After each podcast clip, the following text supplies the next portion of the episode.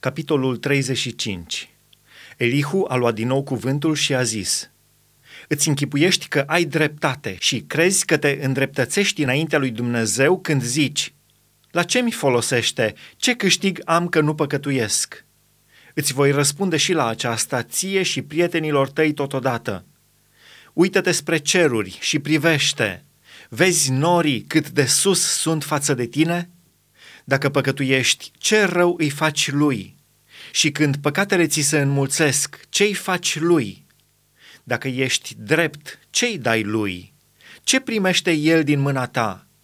Răutatea ta nu poate vătăma decât semenului tău, dreptatea ta nu folosește decât fiului omului.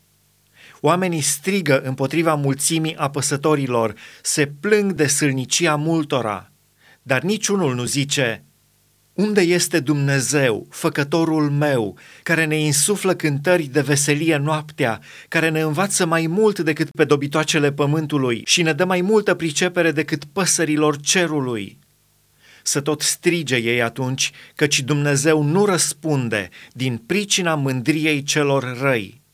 Degeaba strigă, căci Dumnezeu n-ascultă, cel atotputernic nu ia aminte – Măcar că zici că nu-l vezi, totuși pricina ta este înaintea lui, așteaptă-l. Dar pentru că mânia lui nu pedepsește încă, nu înseamnă că puțin îi pasă de nelegiuire.